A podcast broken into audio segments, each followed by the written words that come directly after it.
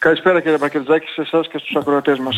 Μια επιστημονική εκδήλωση που γίνεται βέβαια στη μνήμη του πρώην Προέδρου, του Βασίλη του Λούρμπα. Προφανώς τον γνωρίζατε, συνάδελφό σας, έτσι δεν είναι και όφιλε και ο Τρικός Σύλλογος να τον τιμά. Ναι, είναι νομίζω μια εξαιρετική πρωτοβουλία που έλαβε ο Πρόεδρος και το Διοικητικό Συμβούλιο του Ιατρικού Συλλόγου στη μνήμη του Βασίλη του Λούρμπα. Ο Βασίλης ήταν ένας ε, εξαίρετος ε, συνάδελφος πολλά χρόνια ήταν ένας εξαίρετος όμως και αυτοδιοικητικός, γιατί είχα την ναι. χαρά ε, να συνεργαστώ μαζί του και πραγματικά ήταν ε, και πολύ εργατικός και μεθοδικός και πολύ, ένα πολύ ηθικό στοιχείο. Δεν αλλά πάνω απ' όλα ήταν φίλος, ε, ναι. κύριε Πακεζάκη. Πάρα πολλά φίλος. Και δεν έλεγε πολλά, έπρατε πολλά. Δεν έλεγε πολλά, αλλά έπρατε πολλά, ναι.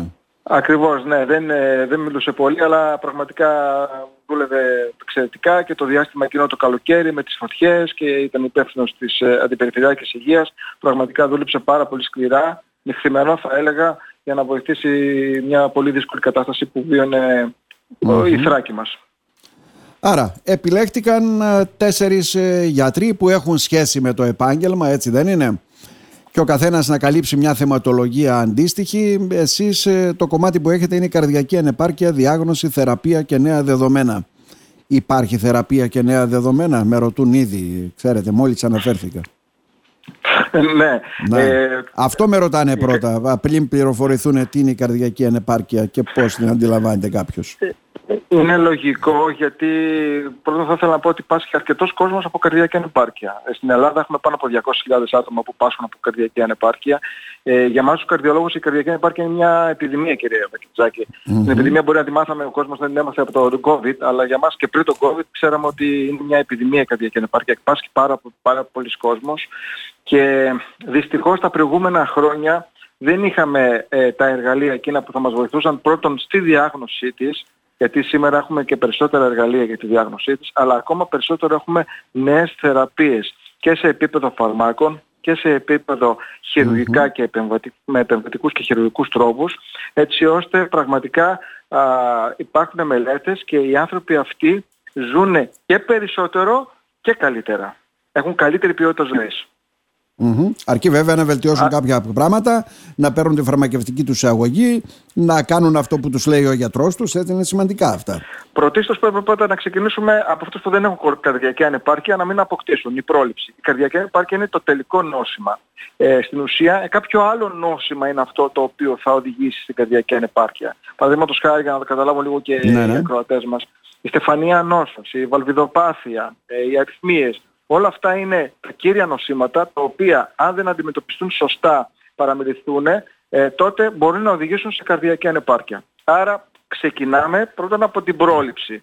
Ότι ε, καλό είναι να προσπαθήσουμε να μην αρρωστήσουμε. Να προσέχουμε ναι. να ακολουθήσουμε τις οδηγίες ε, για να μην αρρωστήσουμε. Αν όμως αρρωστήσουμε και οδηγηθούμε τελικά σε καρδιακή ανεπάρκεια, ε, υπάρχουν πια λύσεις και σε αυτό το κομμάτι. Υπάρχουν τα τελευταία χρόνια καινούρια φάρμακα τα οποία οι μελέτες τους δείχνουν ότι οι ασθενείς αυτοί και ζουν περισσότερο και ζουν καλύτερα. Το πρόβλημα με τους ασθενείς με την καρδιακή ανεπάρκεια είναι ότι μπαίνουν συχνά στο νοσοκομείο με δύσπνιες, ε, με ναι. κακή ποιότητα ζωής και κάθε, έχει βρεθεί από τις μελέτες ότι κάθε ασθενής που μπαίνει μέσα στο νοσοκομείο με δύσπνοια, με καρδιακή ανεπάρκεια, είναι ένα προσεγγίρισμα για αυτόν και είναι μια περισσότερο ε, άσχημη εξέλιξη, έχει περισσότερο άσχημη εξέλιξη η πρόγνωσή του.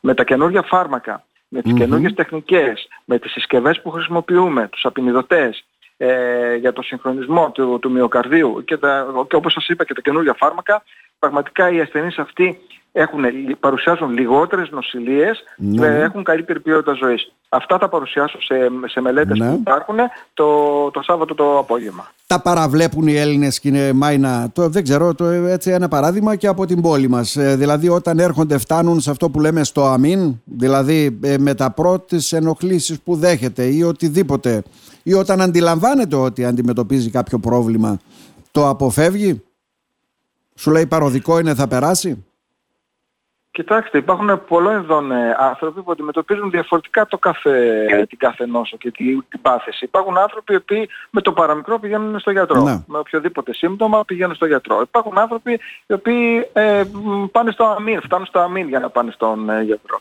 Ούτε το ένα είναι σωστό, ούτε το άλλο. Θα πρέπει όταν βλέπουμε ότι έχουμε κάποιο σύμπτωμα, κάτι μας απασχολεί, θα πάμε χωρίς άγχος να πάμε στο γιατρό μας, να, δούμε, να μας κάνει τη διάγνωση, να δούμε τι έχουμε και από εκεί και πέρα το πιο σημαντικό κύριε Μπακετζάκη είναι να ακολουθούμε σωστά τις οδηγίες. Εκεί ναι. είναι, ε, έχουμε ένα μεγάλο πρόβλημα. Σε όλα μας τα συνέδρια αυτό που συζητάμε είναι ότι οι ασθενείς ακολουθούν μόνο το 30% από τις οδηγίες που, ναι, ξεχνιούνται ε, που δηλαδή. δίνουν οι γιατροί. Ναι, ναι. Και στο κομμάτι των οδηγιών της πρόληψης, το, της άσκησης, παραδείγματος χάρη, της ε, σωστής λήψης τροφής, της, ε, του περιορισμού του άλατος στα δικά μας νοσήματα, αλλά και στη χορήγηση των φαρμάκων. Πολλοί ασθενείς από μόνοι τους ε, διακόπτουν τα φάρμακα, έχουν κουραστεί από την φαρμακευτική αγωγή γιατί είναι χρόνια νοσήματα αυτά. Δεν θα τα πάρουν, ναι, δεν είναι ναι. μια αντιβίωση που θα πας για 5-10 μέρες. Είναι φόρου ζωής, οπότε κουράζονται με τις, τα φάρμακα.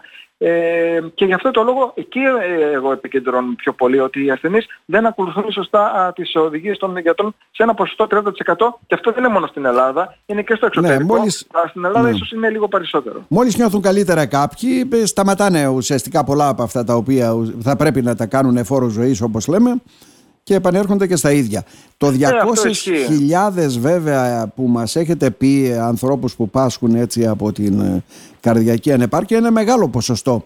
Και επειδή το ξεχωρίσατε προ-COVID, νη-COVID το ίδιο είναι έτσι δεν είναι; Θέλω να πω ότι ε, επηρέασε καθόλου κάτι; Ο COVID επηρέασε στο κομμάτι της, ε, που αφορά τις μυοκαρδίτιδες. Ε, έχουν βρεθεί μελέτες όπου ο COVID έχει προκαλέσει μυοκαρδίτιδες και η μυοκαρδίτιδα είναι μία νόσος η οποία μπορεί να οδηγήσει σε καρδιακή ανεπάρκεια.